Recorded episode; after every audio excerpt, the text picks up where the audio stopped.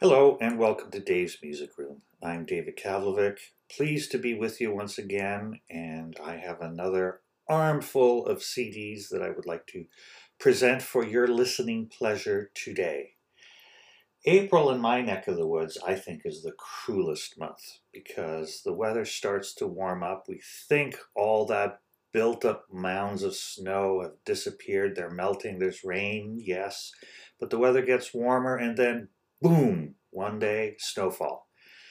Ah, that's the way it goes. Could be worse. That's just the way it is. It's all Mother Nature doing her thing. Well, I'm doing my thing and I'm presenting some, what I think, very interesting music for the Easter season, since that is what it is right now. And everything I'm presenting today, everything I'm presenting today is vocal. And quite interestingly, it all seems to flow very nicely from one segment to another. So, we are going to start with a work that was incorrectly attributed to Johann Sebastian Bach, and I shall explain why. We know that Bach had composed four passions for use uh, in the Easter season, in Leipzig because there are four passions in the gospel, right? There's Matthew, Mark, Luke, and John, the passion being the story of the crucifixion and resurrection of Jesus Christ. Only two, of course, have survived, and masterpieces of Western literature they are, both the uh, Matthew Passion and the John Passion. What happened to the other two? Well, some have tried to reconstruct the um, Mark Passion. There's a bit of controversy as to how successful that is, but the text by Picander uh, still exists. And when I say by text, in the tradition uh, of oratorio for the Passion Sunday that Bach had really established, there are areas of reflection interspersed amongst the narrative of the story, the progression to Golgotha and uh, Christ's crucifixion. That wasn't always the case in the presentation of the Passions in, in Baroque music, but Bach definitely made a specialty of this. So we have that. What about the Lucas Passion? As it is in German, Lucas? Well, there was a belief that a work that was discovered amongst Bach's papers was a Lucas Passion composed by Johann Sebastian Bach. Certainly his son Carl Philipp Emanuel thought that, but that's probably because he didn't really give it much examination when he was going through his father's papers and all his other property after his father's death. It was thought for not very long that this work was by Johann Sebastian Bach, but closer analysis proves that it is definitely not in Bach's style. Way too conservative. Bach was, if anything, always inventive and did his utmost to prove his compositional abilities.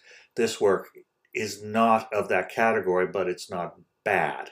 Now, the reason why they think it was by, or they thought it was by Bach, was part of the manuscript, which probably dates from 1730, is in Bach's hand.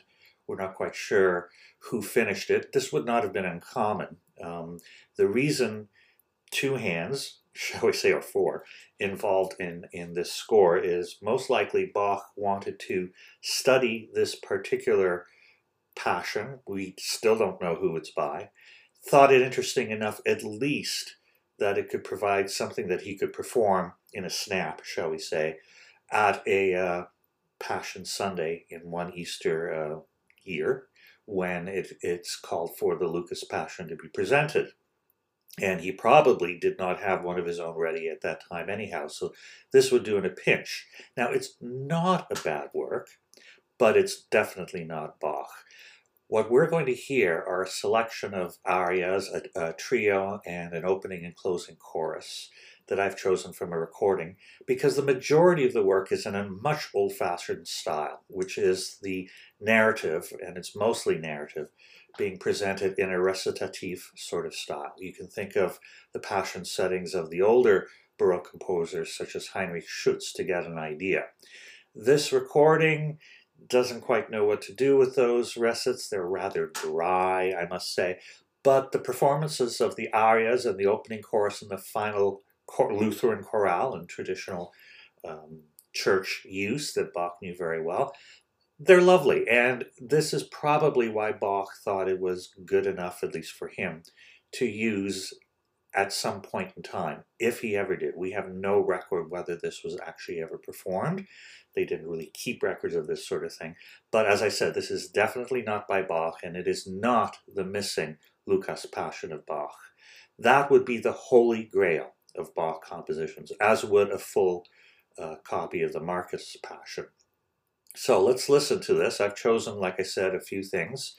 One chorus, three arias, a terzetto, two more arias, and a final chorale. You can look at their titles if you want um, on the program notes for this particular broadcast. So I've sort of arranged them in a traditional Bach cantata sort of setting. I think you'll enjoy them. I find the orchestral or um, instrumental accompaniments to some of them quite interesting. And as I said, that's probably what piqued Bach's curiosity as well. So let's listen to these selections from an unknown composer, a Lucas Passion. We will hear Charlotte Lehmann, soprano, Gudrun Schmidt, soprano, Elizabeth Künstler, alto, Georg Jelden, tenor, the Ballinger Kantorei, and the Kammerorchester Collegium Musicum Tübingen. They are all under the direction of Gerhard Rehm.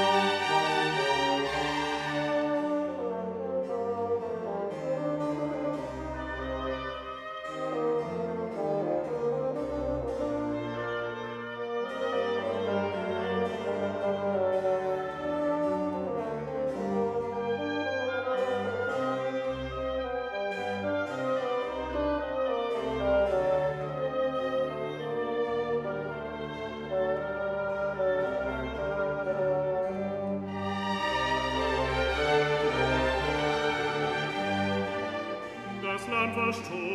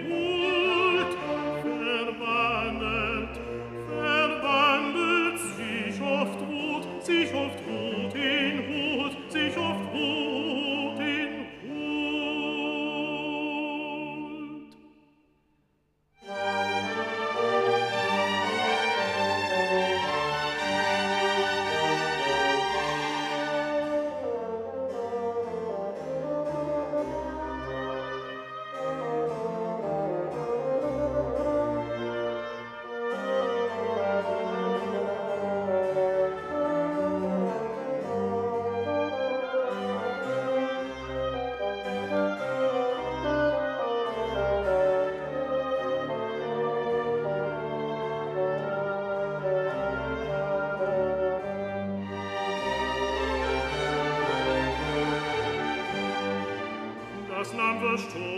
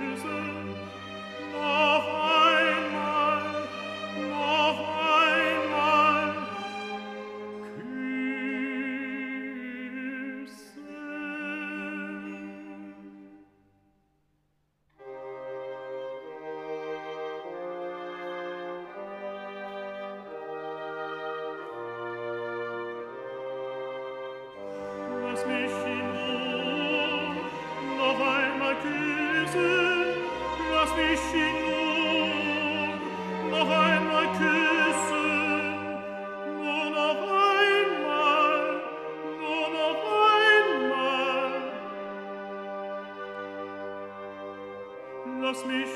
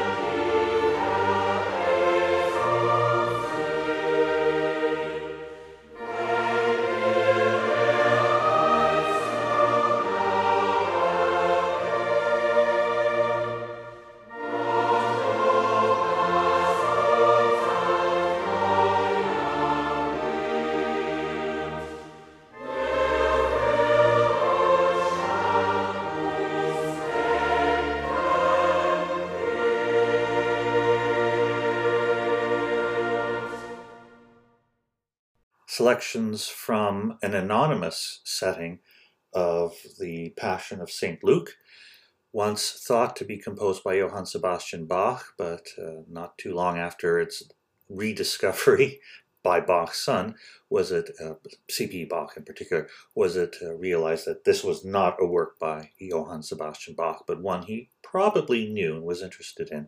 I think it's uh, nice to hear occasionally, not that often, but occasionally hear selections from this particular um, oratorio. It has its charm, and we heard a very decent rather pedantic, though, recording uh, by the following people. The soloists were sopranos Charlotte Lehmann and Gudrun Schmidt. The alto was Elizabeth, Elizabeth Künzler. The tenor, Georg Jelden. We also heard the Ballinger Kantorei as the choir and the Kammer Orchestra Collegium Musicum Tübingen. They were all conducted by Gerhard Remm. Now, a work that is always good to hear, and a work that was so popular, it was the most published work in 18th century music circles. It's the Stabat Mater of Giovanni Battista Pergolesi. Pergolesi set this famous 13th century uh, Marian or Christian hymn in 1736, the year he passed away at the tragically young age of 26 from tuberculosis.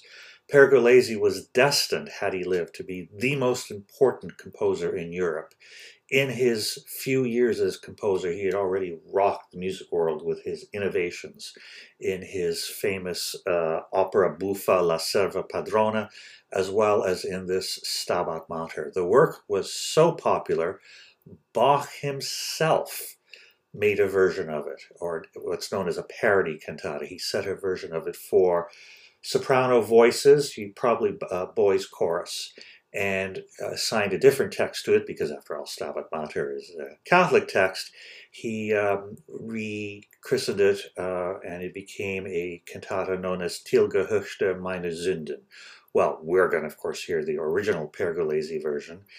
Pergolesi was so famous even in his 26 years and such an influence on the composers that were to follow him, yeah, he's considered a Baroque composer. It's only because he didn't live long enough, but he's more of that generation of Bach's own sons. And the fact that Bach liked this composition proves that he was no old fogey.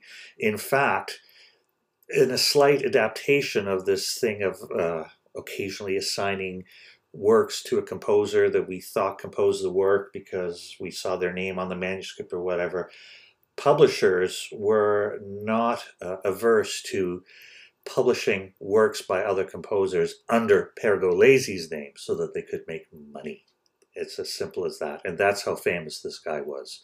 The Stabat Mater is one of the most gorgeous things ever composed. In fact, Jean-Jacques Rousseau said of it, it is the most perfect and touching duet. The duets uh, between there are most of the work is duets, but there are solos. He claims that the opening movement, sorry, is the most perfect and touching duet to come from the pen of any composer. The work is divided into 12 movements for the 12 stations of the cross, obviously, um, but I will let it speak for itself. Some of you may already know this work. I'm going to present to you one of my favorite recordings. It is with the incredible British soprano Emma Kirkby. She is joined by the also incredible countertenor James Bowman, the Academy of Ancient Music. Everybody is under the direction of Christopher Hogwood. Here is Giovanni Battista Pergolesi's Stabat Mater.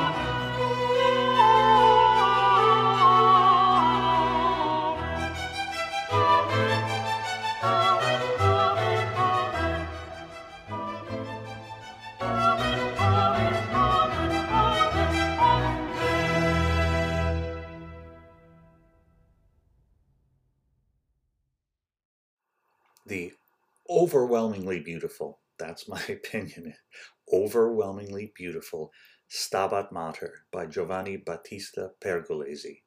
We heard a wonderful recording of it for the L'Oiseau Lyre label, which is all under the Deutsche Grammophon moniker now. Uh, a recording I think that's still available in various forms, download or whatever.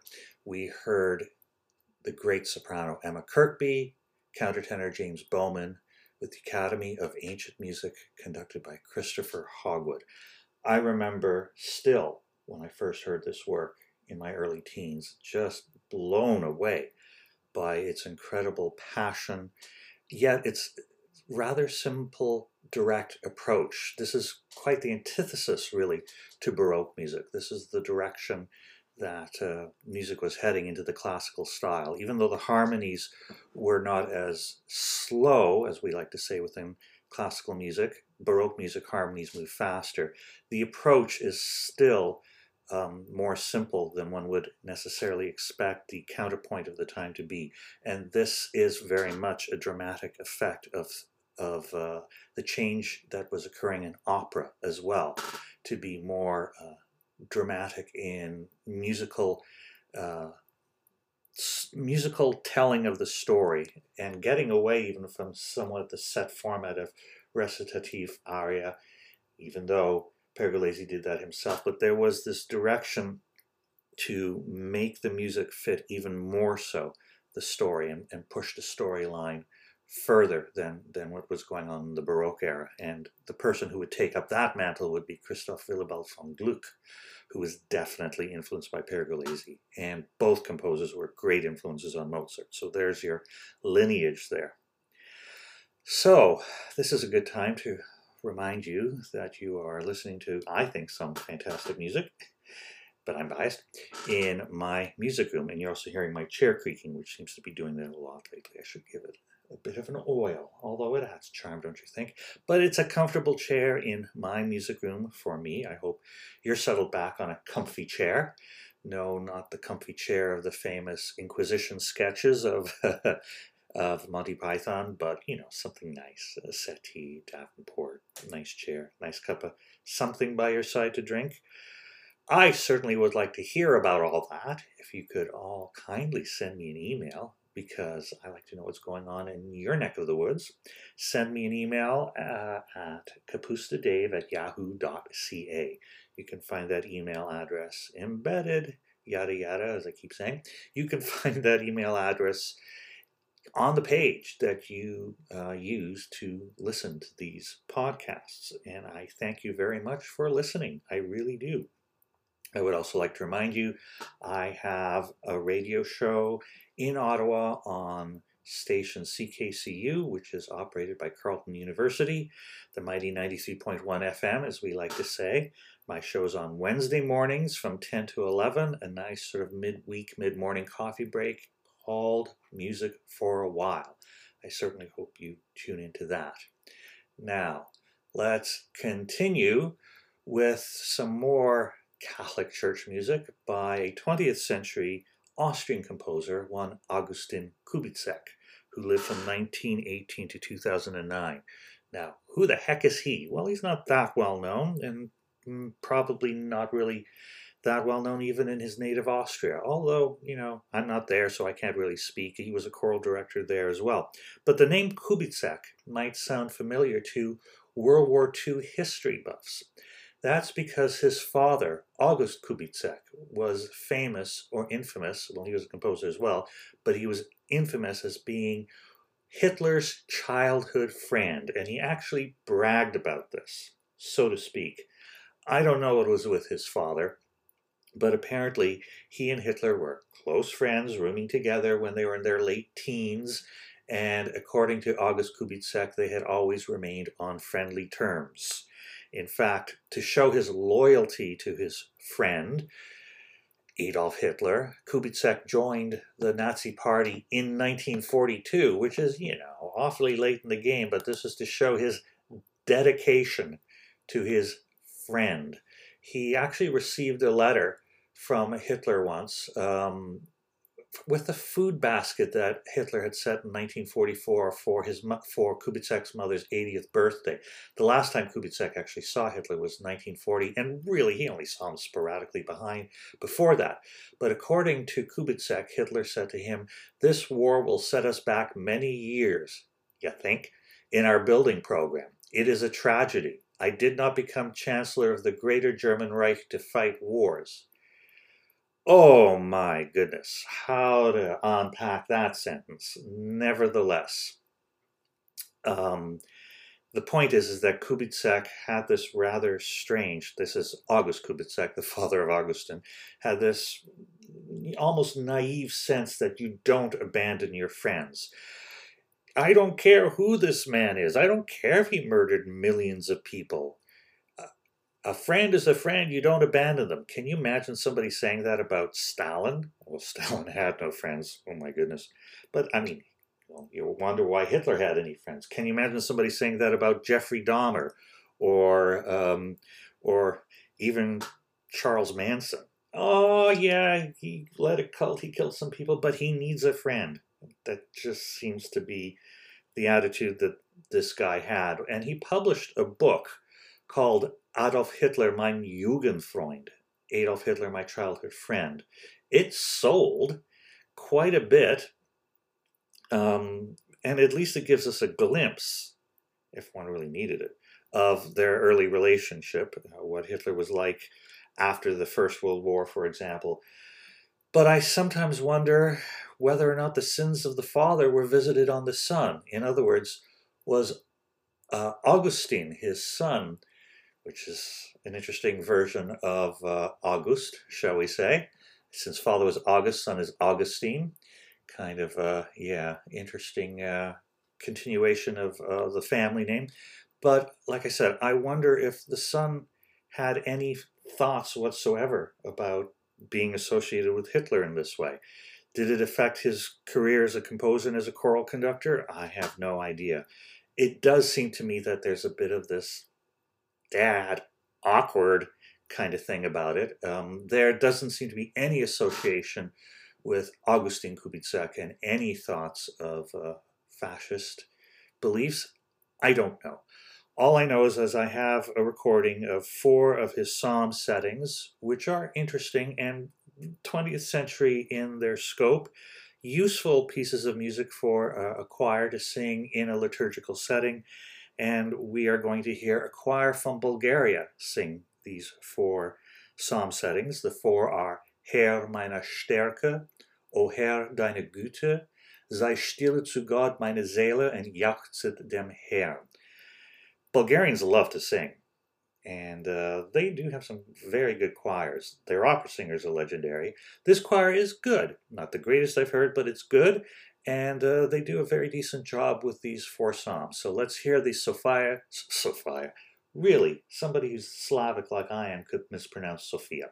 Sofia Chamber Choir, Lyubomir Pipkov, that's a choir named after a composer, whose name is Lyubomir Pipkov, and they are under the direction of Theodora Pavlovich. Here are four psalms by Augustin Kubizek.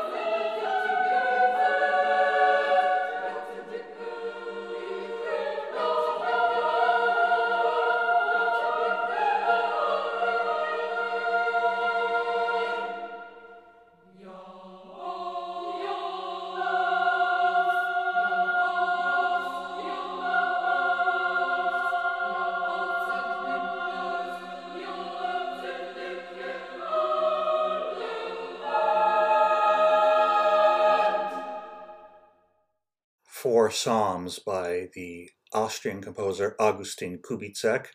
I will not repeat the history of his familial name, but we heard uh, the four psalms were Herr meine Stärke, O Herr deine Güte, sei stille zu Gott mein Seele und jauchzet dem Herrn, performed by the Sofia Chamber Choir Lyubomir Pipkov under the direction of Theodora Pavlovich. Now, let's hear some real Bulgarian singing, and I mean real Bulgarian singing. Folk music in Bulgaria is considered some of the most complex in Europe. It's wonderful stuff. Singing is such an incredible tradition in this country. Folk songs are often arranged for choral groups.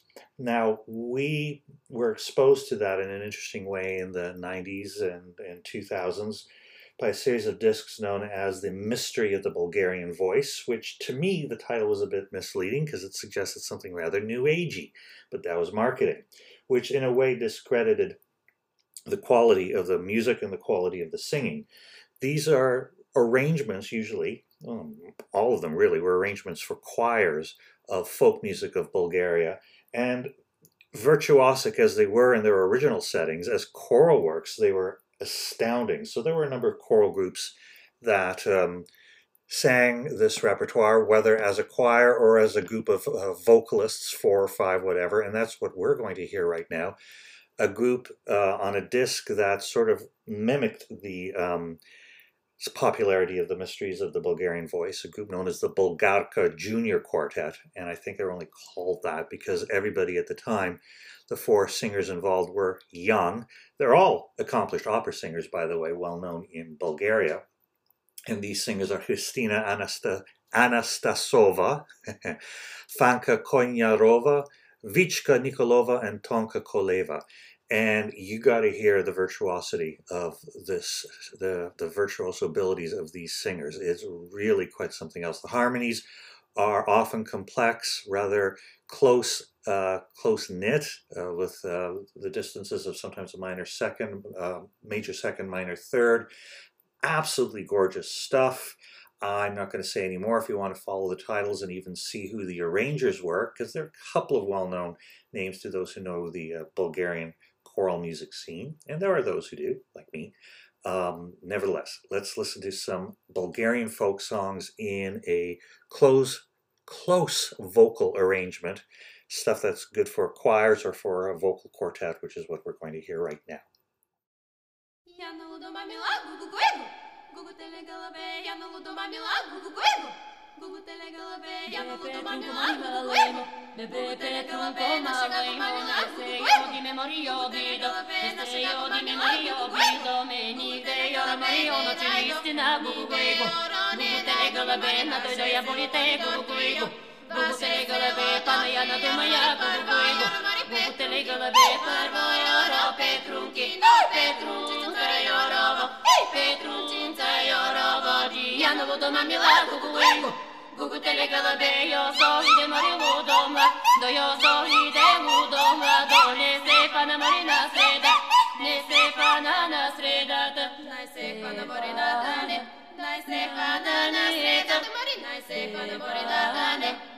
На дънеца да пекат печенко си китаро, печенко си китаро, ни с нозе си мори чеклика, с нозе си и чеклика, ля бре Петрунко мари малаймо, бре Петрунко малаймо, ме бре Петрунко мари малаймо, бре Петрунко малаймо.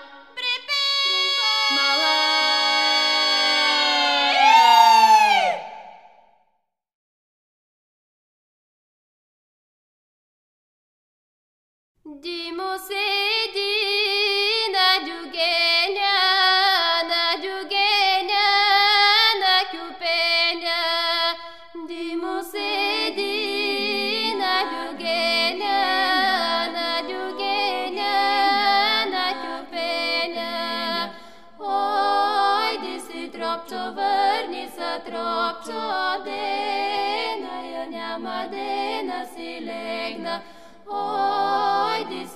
тропчо, върни се, тропчо, дена, я няма дена си легна.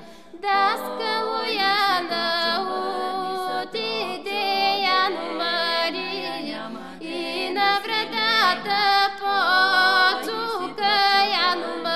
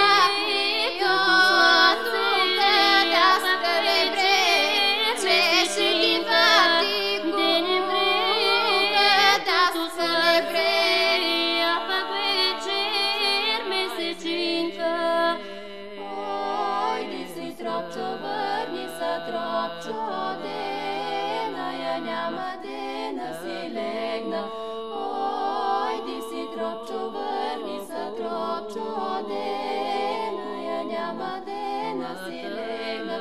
Oi si tropču vrni sa tropču Adena ja njama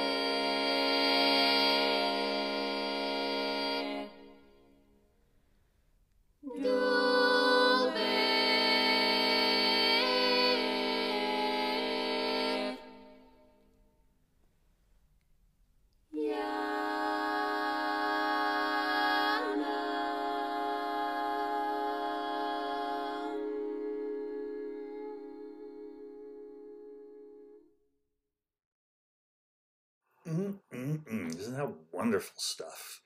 Bulgarian folk music arranged for choir in a close harmony fashion, which is actually how it would have been sung by the supposed amateurs of anybody's village back there. I mean, the art of music making amongst uh, the dilettante, the amateurs, dilettante's not a bad word, amongst the amateurs is a lost thing, unfortunately. I had an ethnomusicology professor who specialized, by the way, in Bulgarian folk music. I may have mentioned him in the past. Yes, I think I did when I was playing uh, recordings of the great uh, Romanian singer Maria Tănase he pointed out that Romanian folk music was the fastest in Europe. Well, Bulgarian music is extremely complex from a rhythmic point of view, a harmonic point of view. The ornamentation, too, suggests that this is music that is to be heard outside because you get a lot of uh, ornaments, decorative stuff that almost feels like, sounds like it's wind blowing if you get what I mean, the, the uh, ornamentations of some of the notes.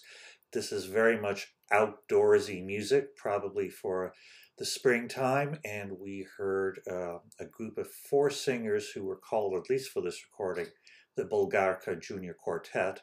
Those singers were Kristina Anastasova, Fanka Koinarova, Vichka Nikolova, and Tonka Koleva. Now, accompanying them in some of the numbers on instruments were Georgi Musurliev on the bagpipe, an instrument known as the gaida. That's the name for a bagpipe in in that part of uh, the Balkans, actually, and Georgi Nikolov on percussion. Now, the bagpipes in um, Central South Europe and the Slav countries, probably through the whole region too, and I can't speak for as far as Scotland, but the bagpipes have always been associated with fertility because uh, quite often the skins were made out of goat, uh, goat skins, and um, well, the ancient Slavs, particularly the Bulgarians, were known for their fertility rites. Should I just leave it at that? But the music is very much, really, in my mind, about springtime and even the thoughts of love, which some of the songs are about, which leads nicely into our last segment. You see what I've done here? I said that this episode flowed extremely nicely. I didn't quite plan it that way, but it was probably in the back of my head. Shut up, chair, you're creaking too much. Started with a work that was supposedly by Johann Sebastian Bach. And speaking of Bach, the work by Pergolesi was arranged by Bach at one point in time for his own use. And speaking of Pergolesi, here's some more good Catholic Church music by an Austrian composer whose name is rather questionable and sung by a Bulgarian choir. And speaking of Bulgarian choirs, let's hear, we heard an actual Bulgarian group singing Bulgarian folk music. And speaking of that, we're sticking with Slavic composers, composers, composers, interesting, Slavic composers, because the last thing we're going to hear is a set of eight songs published in 1888 by Antonin Dvorak. So now we've headed towards the Bohemian lands and the Czech and Slovak republics. These are the Písně milostné, or love songs. And uh, he published them as Opus 83. They're lovely works that, again, I would associate with springtime. And we kind of need that optimism when our weather is so uh, up and down. It's that traditional thing. If you want a change in the weather in our neck of the woods in Ottawa, just wait five minutes. That's that's the way it goes. So hopefully this music has been rather sunny for you, colorful, uh, gives you a little bit of warmth. And so let's finish with these lovely eight songs, uh, sung by the great Czech soprano Edita Gruberova. She is accompanied by Erik Werba. Here are Love Songs, Opus 83 by Antonin Dvorak.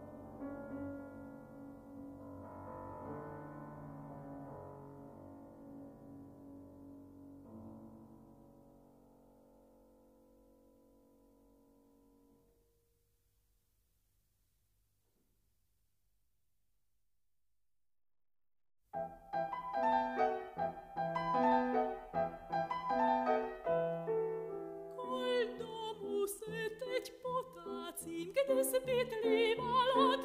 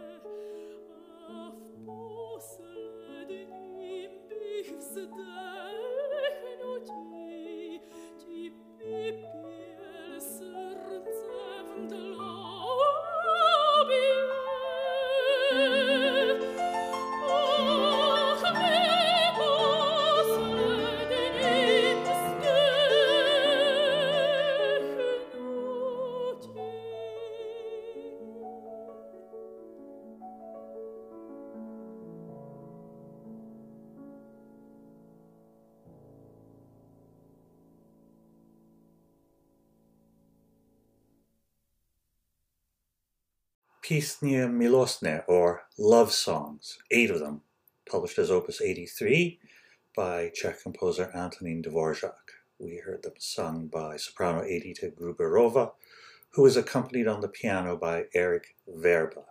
I think that those were lovely, gentle things to end this particular podcast. A nice program, I must say, of vocal music. Well, like I said, that's it. Uh, there's more next week, so tune in then. Also, if you can, please tune into my weekly radio show on Wednesday mornings at 10 Eastern Standard Time in Ottawa, or you can listen to it on demand anytime you want at ckcufm.com on the airways, CKCU FM 93.1. My show is called Music for a While, and I do like to spend a while with all of you. I hope you enjoyed today's program. Certainly looking forward to presenting more good music.